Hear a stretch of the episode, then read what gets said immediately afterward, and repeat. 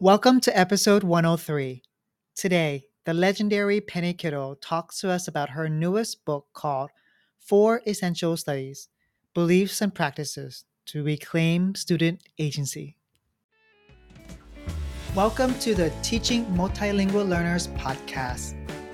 This podcast celebrates teachers who answer the calling to serve multilingual students and their families. Smile, your beautiful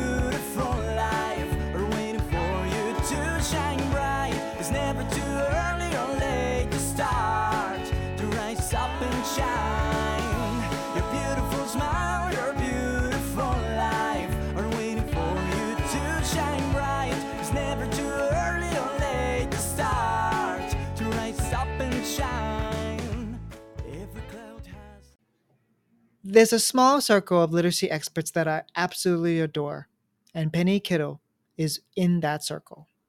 If you read 180 Days by her and Kelly Gallagher, you were left with wanting them to write a second follow up book. Well, consider this book that follow up book, as it dove into the four essential literacy studies. The last one will surprise you. It sure surprised me. Now, on to today's podcast. Any day that you have the legendary Penny Kittle gracing your podcast is a wonderful day. We're here to celebrate your book birthday, Miss Thank you. That's a great day to celebrate. well, we need more and. We hope you have more and more birth book days because we, ev with every book, you teach us and you support us as we work with our kids. So every book, imagine all the thousands and millions of kids' mm. lives that you touch. That is a powerful thing to say. I appreciate that. I just don't imagine that when I'm writing it at all. I think of one teacher that I'm writing to. Okay, so we'll we'll get to that later. Because I wanna I wanna have you tell us about that one teacher in the future. But let's tell us about a, a story because I know that you used to host a podcast, and Mhm. let me tell you, your podcast is beautiful, and you would tell us stories about your students, and and I would clearly remember like working out in the gym and like stopping and just like imagining being in your classroom. Well, you asked me to think of a story that um, kind of changed what I thought about teaching. Yeah. And there have been so many that I didn't really know what to choose. But I started thinking about a young girl I had. I was teaching fifth grade, and it was my second year of teaching. I was in a tiny little school and, you know, filled with all of the anxieties of really not knowing what I should be doing, but constantly watching my students and trying to learn what they needed. And I had a girl who stole all of the money out of our games in the math center. And as a teacher making no money, I, I think maybe I put 20 bucks into this game, but it was this real money exchange so they could learn the values of money and um, as one of their activities. And I knew because other students told me she'd taken it, but when I asked to talk to her, she um, was crying immediately, and and um, I didn't know what to do. And I ended up telling her that there had to be a consequence, and I was going to have her stay in and clean the math center while the rest of us were going out. And you know, outside recess is pretty important for every kid, and I regretted it right away, but I didn't know what to do. And I didn't know um, if I approached my principal, if he would simply scold me for having real money in my classroom and, you know, all of those things that you just try to solve yourself when you're a teacher. So I got back in and there was a note on my desk from her. And I remember I stuffed it in my bag and I drove home. And when I got home, I opened it. It was a gorgeous day. I was sitting on my porch and it was this anguished letter about not only her regret for doing it, but begging me to take her home and be her mom. And I just was weeping by the time my husband came home from work. And I, you know, I was 22 years old. I didn't know how to parent myself, let alone a child, a 12 year old, 11 year old. And, but I did not know how could I possibly say no. She detailed all of these things that were awful that were at her house and her mother had left long ago. And um, I just was so undone. And what helped as I processed that over the next couple months of the end of the year was I was writing a lot about it. And one of the things I wrote was that we never, as teachers, know really know the lives of our students. Right. And the more we show them kindness and compassion and um, a way to be in the world that is forgiving and filled with joy, that those were really important things to know as a teacher. So you never know everything. That was a really important lesson for me because you don't know why a student is doing what they're doing. You might have an idea, but it's often not, it's on the surface. We don't really know. And the other was that um, there were students that I wouldn't be able to help in the way they wanted me to help them. But I would do everything I could to help them in ways that I thought would empower them as they moved forward. And with this student, making her a stronger reader, writer, thinker, um, to be able to send me that letter. I mean, I wrote her one back, of course, and the idea that she was owning up to what she'd done and still asking um, for some kind of relationship was powerful for me that at that young age she could do that. So the hard stories, I think that one thing we learn as teachers is they're hard to live through. There are things that we have to get proximate to that we wish didn't exist in the world. There are kids who don't get enough to eat and have too much responsibility and are left alone and are frightened. Um, and now that I'm in college, students that have been assaulted, that have been um, dealing with depression and anxiety and lost friends to suicide. I mean, the, the complications after all of this year of turmoil um, just remind me all the time that our work is far bigger than curriculum. Yes. And part of what kids need from us is who we are in the world, yeah. right? Who are we? What do we believe um, about them, about the possibility? Right. They need us to be like a, if their life sometimes can be stormy, they need us to be like a, like a mountain, like a stable mountain for them. Right? Mm, well said Right, and and so that they, they they know that when they when it goes crazy, they have someone in their life to be like, it's okay, you're gonna be okay, we're gonna be okay together. Yeah, I'm having a lot of those conversations right now. The classes that I teach are filled with students who haven't been away from home. They've been quarantined and now they've moved to a college campus. And, you know, for some of my students, they haven't been in a room of people for a year and a half. And so they're sometimes kind of overwhelmed just by right. all of the faces in the room. And right. like this year, having my students talk to each other about the books they were reading was harder than it's been in years and years. They didn't know what to say. And, you know, eye contact and a lot of changes going on. A lot of changes. A lot of changes. Mm-hmm. So tell us about the your book. Who did you write this book for, including a lot of changes? Uh, well, um, at the end of 180 days, Kelly and I did this um, big deep dive into reflecting on what did we learn in the course of writing that book and teaching together across the country and sharing what was happening in our classes. And we knew each other's students well and all of that. I don't think either one of us was really ready to let it go. Not only did we have that year together, but we had another year of finishing the book. And I remember calling him. I was driving somewhere and I was now at the university. And I said, Kelly, there are things these kids need to know that should have been taught in high school. And I was doing them in my research class and in my writing class with essays. But I feel that so many of my students are not prepared for the independence and the decision making that is the heart of college. And I said they're essential units they should have had. And he said, Well, what are they? And I can remember I went one, two, three, four. And we actually changed one of them over time as we were working. But I um, immediately, he said, Well, that sounds like the next book you're going to write. And I said, No, it sounds like the next book we're going to write. Because Kelly was still in the classroom um, in high school. And now I was in college and we could do this bridge between the two. And we again connected our students across the country. And we really began exploring together um, what is college reading and writing? How does it look different than the way we're preparing students, and how can we better balance preparing them for tests and you know requirements in our districts with true preparation for what's next? Right. When you finish um, 180, when I finished 180, I was like, I just need like 360 I need like more. I, I still remember the videos, and I was like, so that's how you do it. And I just do remember the way that you, you conference with a kid, and I was like, she's just like the kindest person ever. Do you know what, Tan? That was the hardest part about this book was we had um, Kelly coming to teach in my room this October.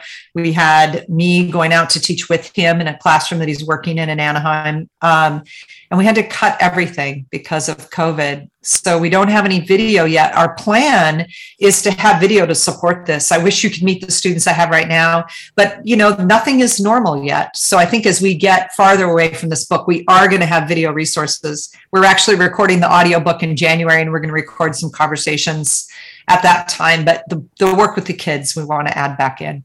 Right. Because they, it just made it real for, for teachers. It made it come to life. Yeah, that's so good to hear. Uh, so I'm so happy that you had that book after so 180 days, and I was like, "What's the next one? What's the next one?" And I was like, Mm-hmm. "When this one, I saw this online, I was like, this is the next one." And I'm so. Thank you. I'm pretty excited. It's all shiny and new. I, I, it's, I think um, Einstein said the highest form of sophistication is simplicity.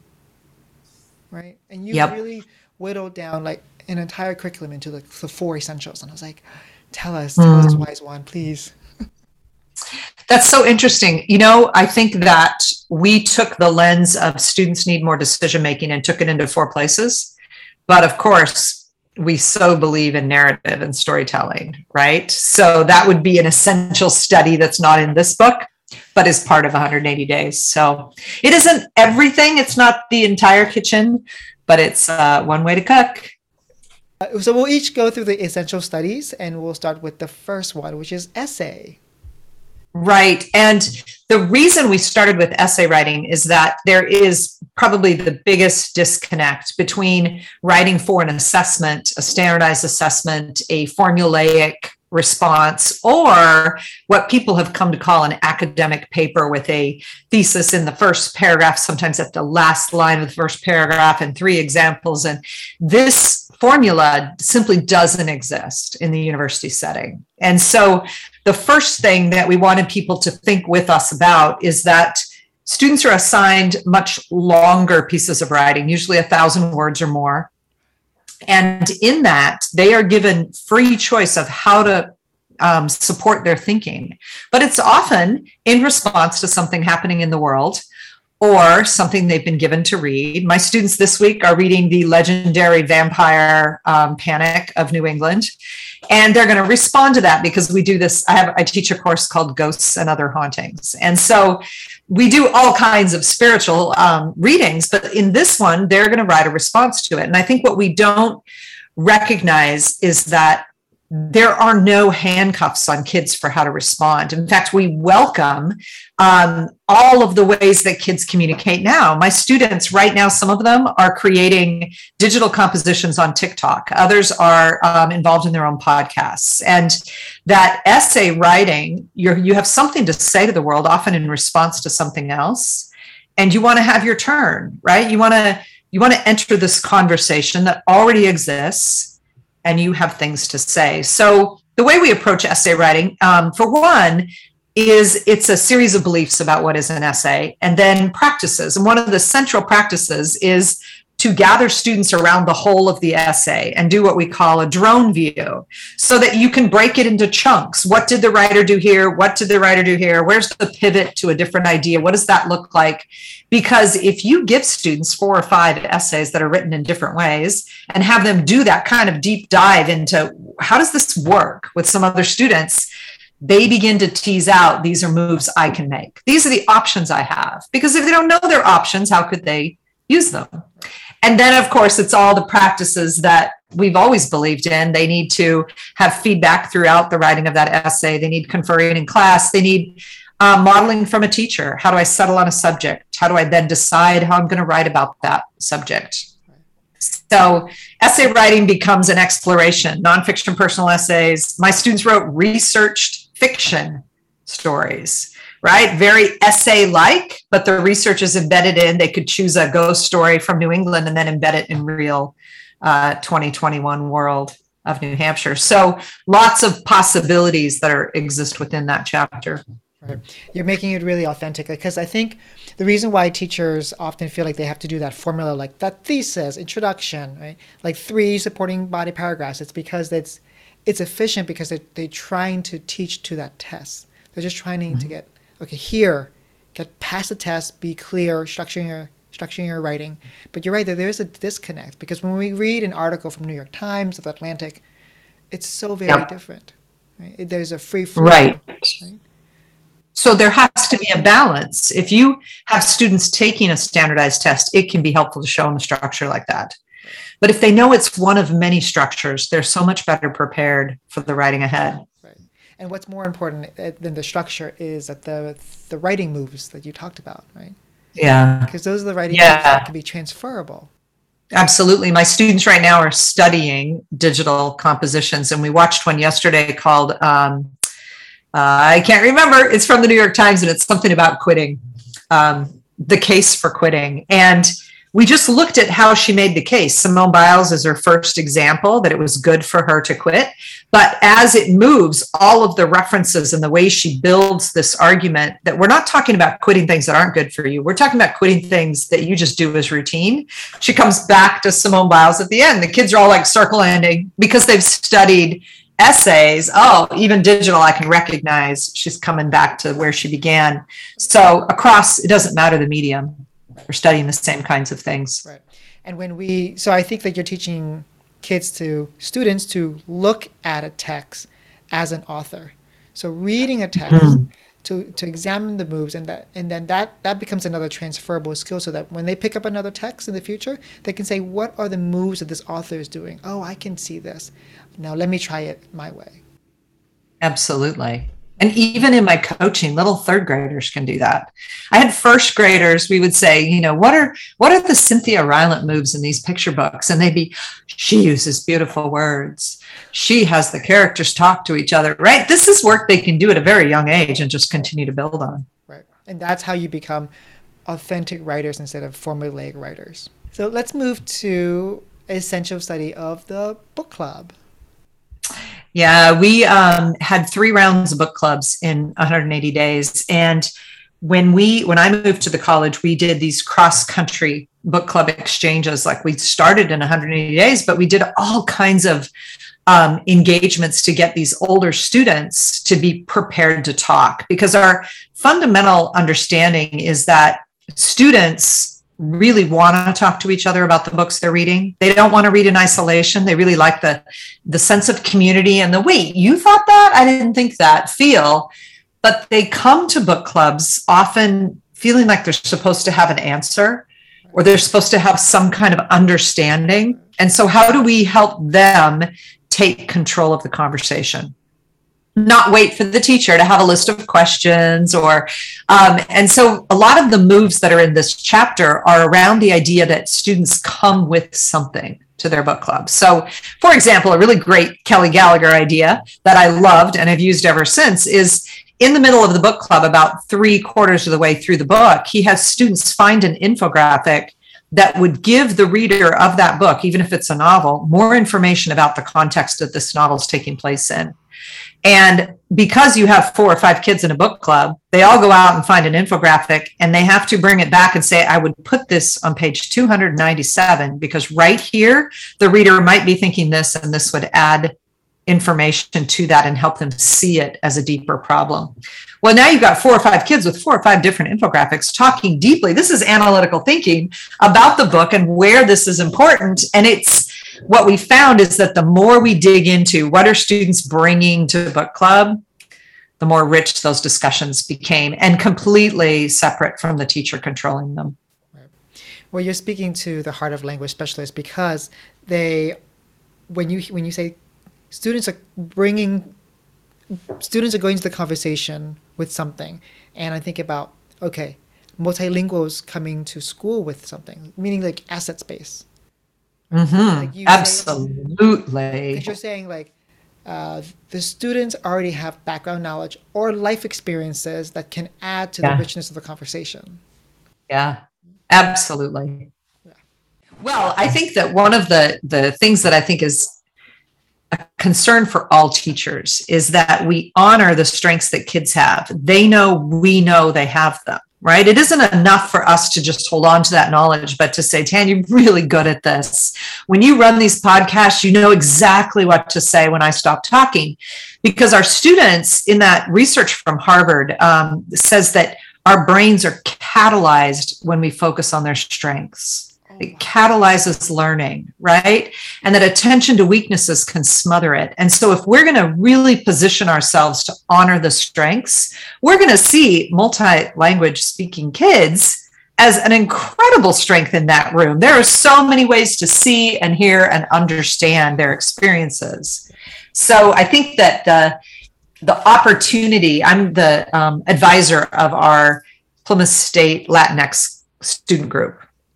And I was telling them that one of the things I love about their Instagram feed is they keep making it so welcoming across the Caribbean, across all of these cultures that are part of the Latinx designation, right? They're truly trying to welcome everyone in, and they're doing all these events with food and with music that will help people see that as a much broader understanding. Well, that can do nothing but enrich our campus. Right. It's just so. I think if I learned nothing from the series of podcasts that I've done, is always like when we see students for what they can do, our the way we teach changes, right? and when we Uh, yeah, absolutely. and when we see them as what they can't do, uh, our vision is so limited. Yeah. And I think about, you know, Don Graves, my first really important mentor, the book I was reading when I had that first student in class. He always said that your job as a teacher is to really pay close attention to your students. That's your number one source of information is who are they and what can they do? And we too often are over here looking at a curriculum, right? But it's them. That's our greatest source of knowledge. Right. I think you're um, channeling the great Regie Routman when she said, "Start with the student, not the curriculum." Oh my goodness. Regie was in the front row, one of the very first times ever presented next to Don Graves. And I was dying. I was like, that's Regie Routman. and I remember she came up afterwards to shake my hand. I was like, oh my God. she is. She is the great. Well, she is that great. Someone said on Twitter because I didn't really know who she was because I only work in the middle school and high school level, but I think she's more in the elementary school. And then someone uh, twi- uh, tweeted on on Twitter and they said, "Sad that the podcast host didn't know that Regie basically has taught more kids how to read than all of us." I'm certain of that. Well, then let's talk about. Um, do you provide what structures do you provide at, at the book club level for college students? Well, it's interesting. Um, one of the shifts I made during uh, online, all online college teaching last year was that I started the year with book clubs instead of independent reading because there was no way to connect to all of my students individually. Right. I was in this Zoom space. So we started with book clubs the second week of the semester, and then four weeks later shifted to another book club. And the shift that I made was I chose 10 titles, and students chose two of them they read one the first four weeks and one the second four weeks, but they all 10 titles were under this big idea. And so I did that again this fall. And what I love is that students, when they get to that second book club, they're all reading the same book, but they're all referencing different books from the first book club. So it just keeps making all of these interesting connections. And three of my students, this was week three yesterday, so they have one more week to finish their book. Three of the students in one class have already finished the book and are reading another book. And my class library is filled with books that are around these similar themes. So now they're making connections between all of these books um, that, you know, frankly, coming in, I put on Twitter two of the 40 students I have this fall had books in their houses during COVID. They had no access. So they didn't go out and find books and read them on the phone. A few of them read you know on um, one of those fan fiction sites that are fabulous. But most of them just stopped reading full length books. So it was a lot of work to get back to, you know, what works. I had to give them time in class to read and confer with them. You know, they're really, it really isn't different because they're only three months older than they were in high school, but um, a lot of, a lot of the same moves. Right. It's funny, you know, I'm sure teachers that listen to this are having this experience, but students are having a hard time coming back to reading. And so I would go around the room and just be like, hey, what page are you on today? Wow. So you didn't read between Wednesday and Monday? Really? You know, whispered little short conversations. So what's your goal between today and Wednesday? Like, what's reasonable? I don't want to overload you. And they're like, yeah, okay, I think I could read 50 pages. Really? How are you going to do that? Like, you're continually supporting the not only the plan, but let's imagine you doing it you know, actually, when I go to library, I get a lot done. Will you make a commitment to go to library and try to read more of this? Because until you do, it's going to feel like a burden. I'm behind, you know. Those conversations are so critical right now. Yeah, yeah. It's it's all about the relationships through conversations. So let's talk about the the next essential study, which is poetry. Yeah, we called that our big miss in the 180 days project because our students wrote next to poetry almost every day and they flood, were flooded with poetry, but we never focused on it as a study. And when we finished re, um, teaching that year, that was 2016, I had proposed a, co- a poetry class, an elective for my high school. And actually, my department chair said, No one is going to sign up because no one likes poetry. And I said, Well, can we at least try? And I had a hundred students, right? And I found out later it was because every time any other section filled up, the guidance people would put them in the poetry section. Well, anybody can do poetry. So I didn't have necessarily 100 kids who wanted to be in poetry, but they loved it. All the performances we did, the poetry tournaments, the knockouts of this poem advances or this poem advances, and um, the studies of an individual author that they loved. Who's the poet that you want to study? And I learned all kinds of poets I'd never heard of. And all of those parts that were so rich in my classroom that first fall. I had these three sections. Um, the the numbers just kept increasing. Kids loved poetry, and I had to find other colleagues who would teach other sections, you know, that I couldn't cover. But we took a lot of that thinking and wove it into this chapter on poetry, which I gotta say, here's the biggest difference, Tan. Uh, one day I'm sitting here in my notebook and I was like, let's think of the teaching of poetry as a pyramid. And I wrote in the bottom, we analyze a single poem together as a class is probably the central thing that people do in middle and high school with poetry. And then they look at structures and forms and perhaps history. And then at the top, the thing they do the least is let kids write poetry. The kids might write one poem in a long study. And I said, why don't we turn this upside down and have the biggest part of it is they write their own poems. And then you know and then the thing we do the least is all together study one poem. That's kind of the fundamental thinking in that chapter and it absolutely transforms my students willingness and interest in poetry that that switch is really clear like okay hey because i know that in traditional uh, literature courses we just read poems after poems after poems and poems and we hap- happen to at the end write one or two poems, right? But I love how you right. switch it now to be like, to be a poet, you are poets in the making. Right. You are poets now. Like you have something to share through like really carefully selected words and, and sequencing of those ideas. Like go write and then let's see the moves that you make and let's compare the moves and then we study. Yeah. I mean, the fundamental platform is we're going to read this poem together and you could imitate the structure of it, right? Mary Oliver said that's all of life, love and imitation.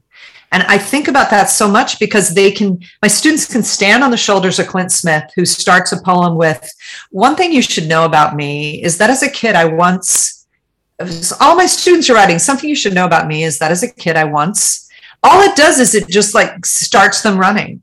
And they fill the and then they can look back and go and then how did he turn it at the end? Oh i could try this phrase.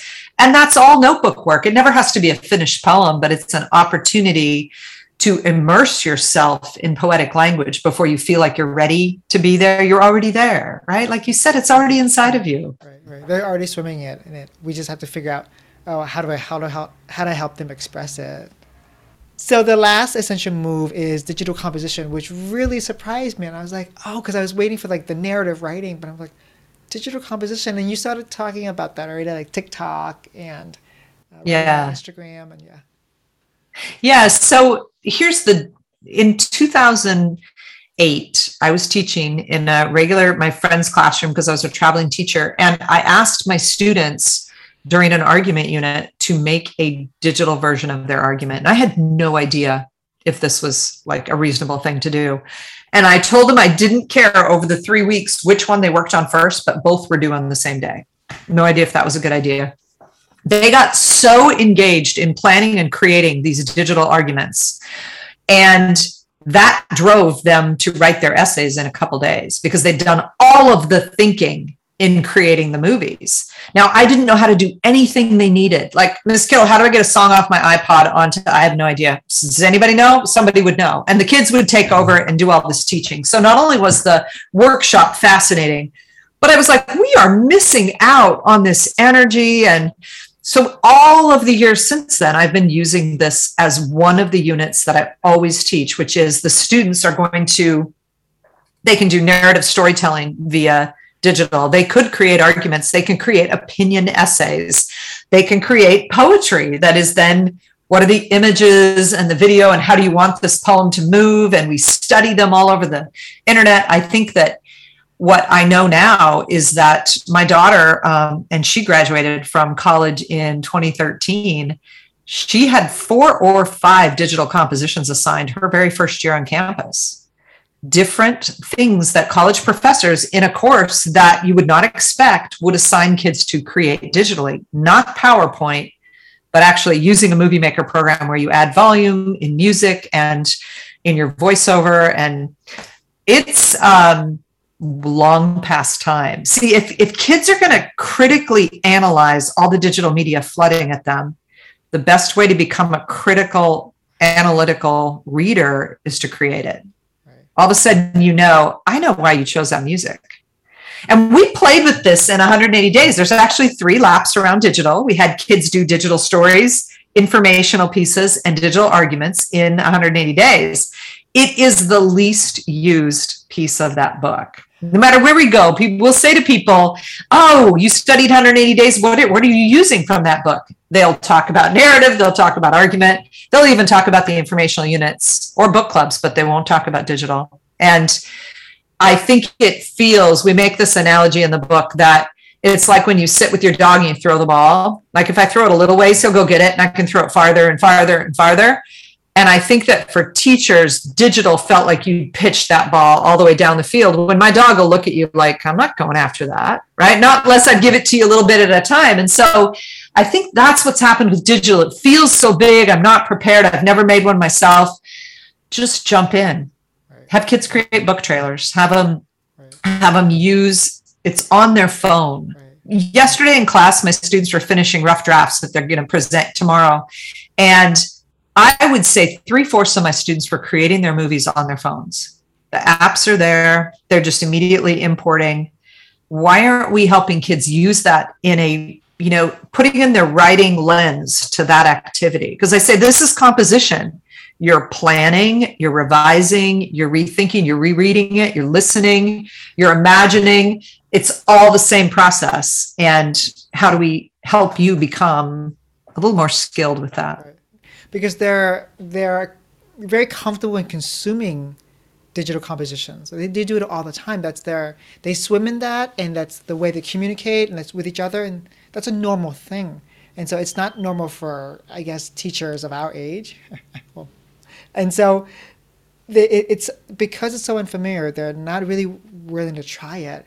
But like you said, just jump in, and you'll be surprised at what kids will do. Because I have like students who I have a student who she's a sixth grader, and she makes cartoons, and she voice overs the cartoons from like anime. And I was like, you do that because I.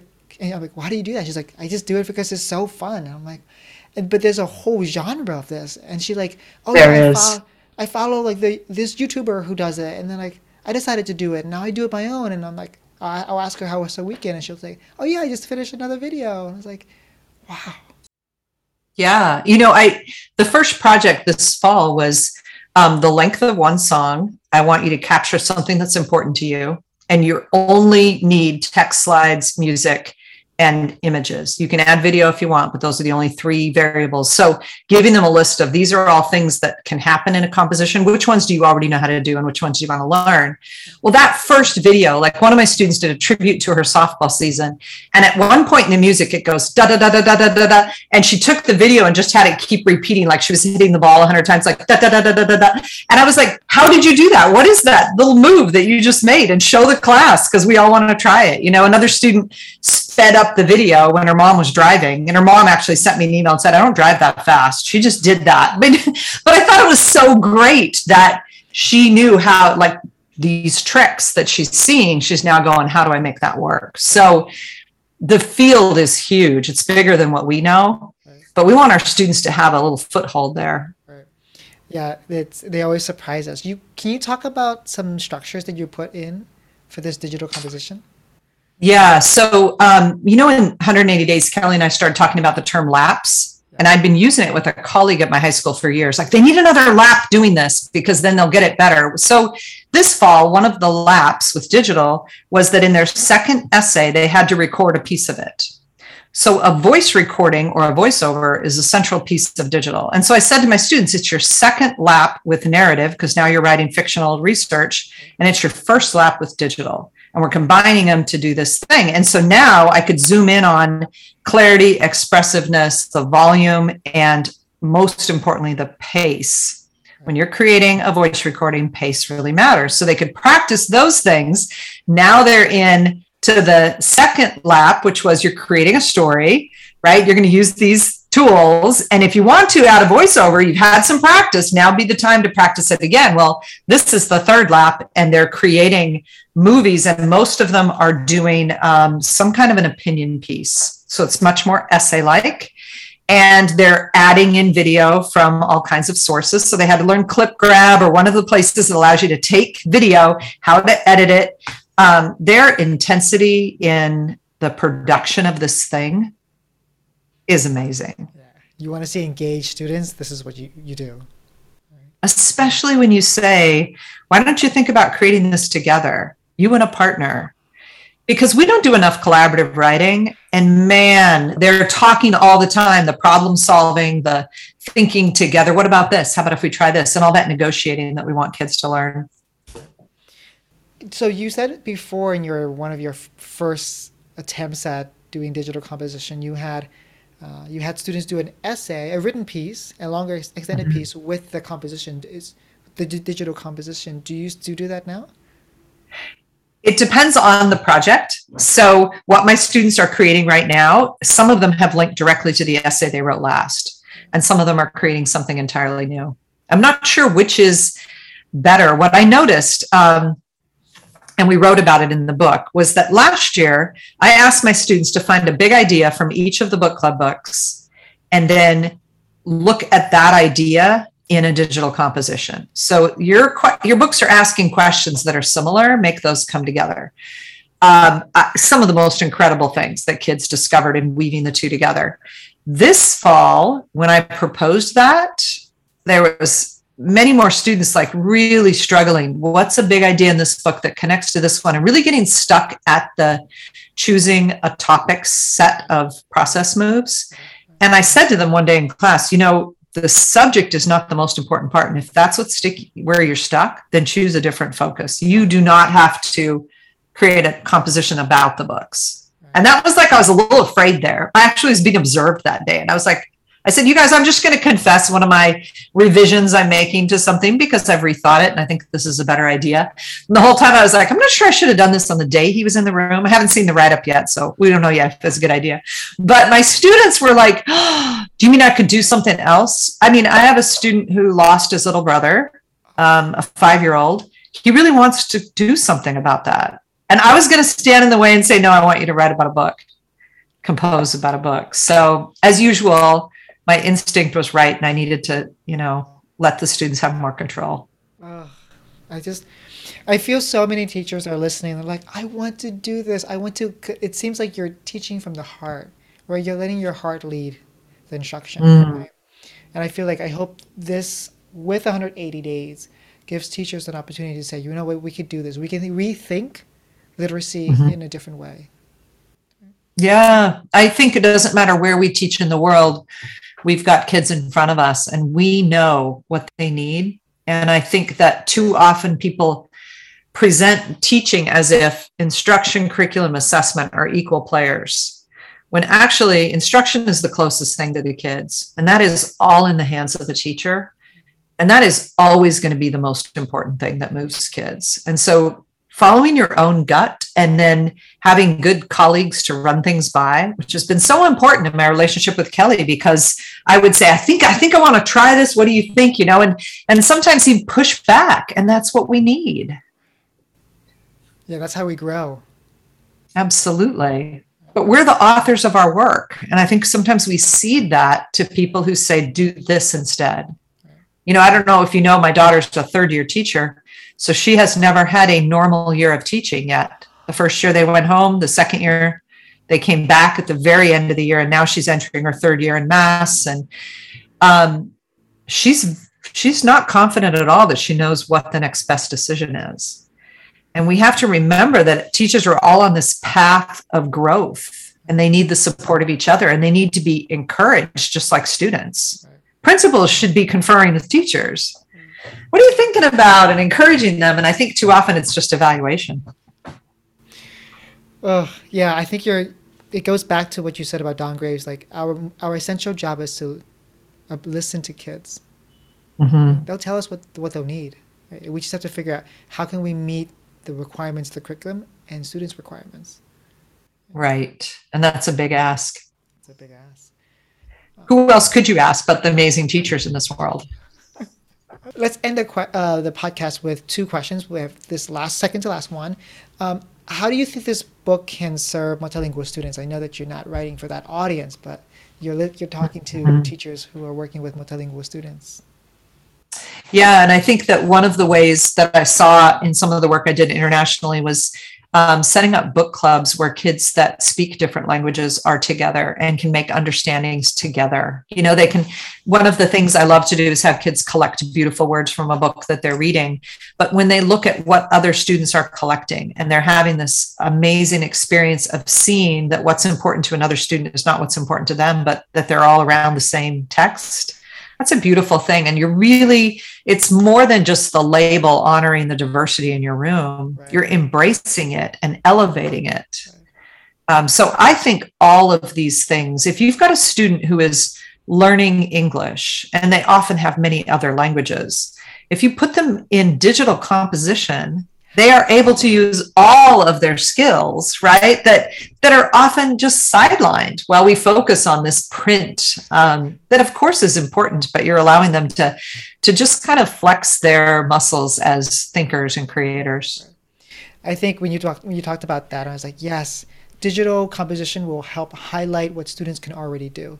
So because technology is an amplifier of skills, right? And yes so a kid who isn't going to write the essay yet because because their skill levels are still developing, but can still do the same critical thinking that w- is required in a digital composition, you'll be blown away Yeah. at the end. absolutely It's helping them see. It's helping us, teachers and students, their classmates, see them in a different way through digital composition. Mhm. Right. Well, we all want to be seen yes, we all want to be seen. Ugh. yeah and be seen and realize that we are more than enough. yes oh my gosh yes Well, let's end with this. I only reserve this for uh, the most prolific, and I asked Regie this as well. When I, oh no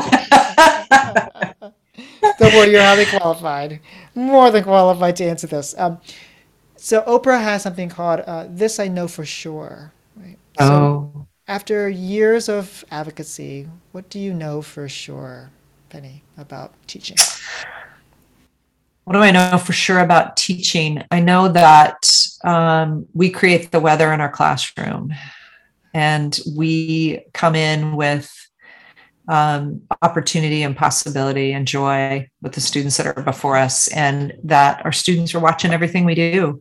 And we want to always remember that the gift we have to offer them is that um, reading, writing, thinking, creating are fuel, things that fuel me still in ways that are joyful and fulfilling. And so I want to, you know, like charm students into this relationship with their own literacy, their own notebooks, to carry those notebooks with them, to give them to their grandchildren. So they know they're a legacy that's being built right now. That is so here this I think I, I want to ask another question connected to that. So why, why what do you so these are all uh, future teachers, right?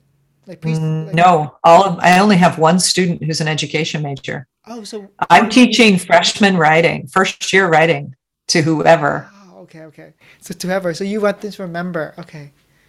okay. Yeah. Well, okay. Then I want to ask that question then. do you know what? I taught uh, elementary and secondary methods when I was at Eastern Michigan University, and that was in the 90s, a long time ago. And I really loved it. I thought that might be my calling to do that work. But when we moved out here and I went back into a classroom, I realized that I mostly want to work with those who are in it right now. I love talking to college students that are prospective teachers that are still filled with wonder. And, you know, I, I love that. But I also really love teachers who are in the work because it is so demanding and so important. And everything that you talk about is true about a kid you have right now and that kid needs you to think deeply about these things right now and i think that with college students they're looking ahead when i get to and it's just a little different work well that's the gift you keep on giving to us to help us mm-hmm. be in the work. That's what you said right? Mm-hmm. so you keep constantly helping us be in our work to be to teach in a different way to remind us what really matters to anchor us to the truths. Uh, I know that I, when I said uh, someone said Regie is one of the people who have helped more have have taught more students to read than others.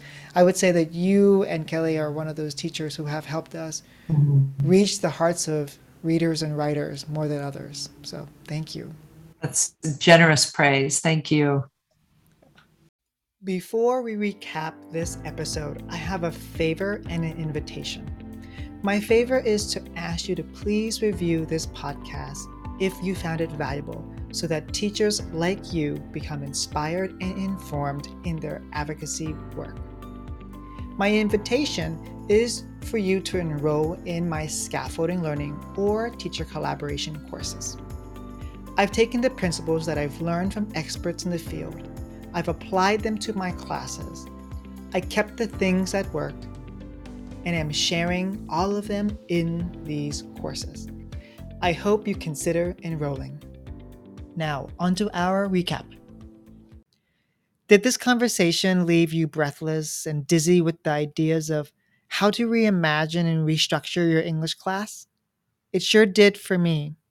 What I'm taking away the most from this conversation are the essential moves that students have to take as they read and write. Even students who are beginning their journey in English can still understand this concept that they can make very specific, intentional moves when reading and writing. This is what Kelly and Penny talk about when they want students to reclaim their agency.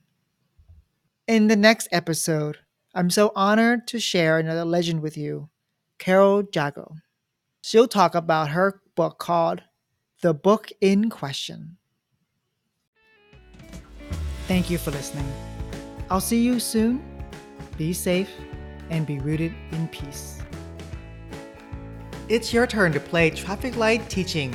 Tweet at me either your red, yellow, or green light from this particular episode.